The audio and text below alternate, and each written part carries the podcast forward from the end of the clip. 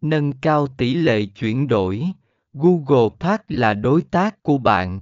Phần 12 làm thế nào để phân loại đối tượng sử dụng Google Path Sử dụng Google Path không chỉ là việc tiếp cận đối tượng mà còn là việc phân loại họ thành các nhóm mục tiêu khác nhau.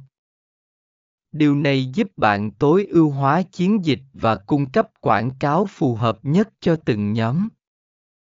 Các nhóm có thể dựa trên các yếu tố như độ tuổi, sở thích, hành vi trực tuyến và cả hành vi mua sắm trước đây.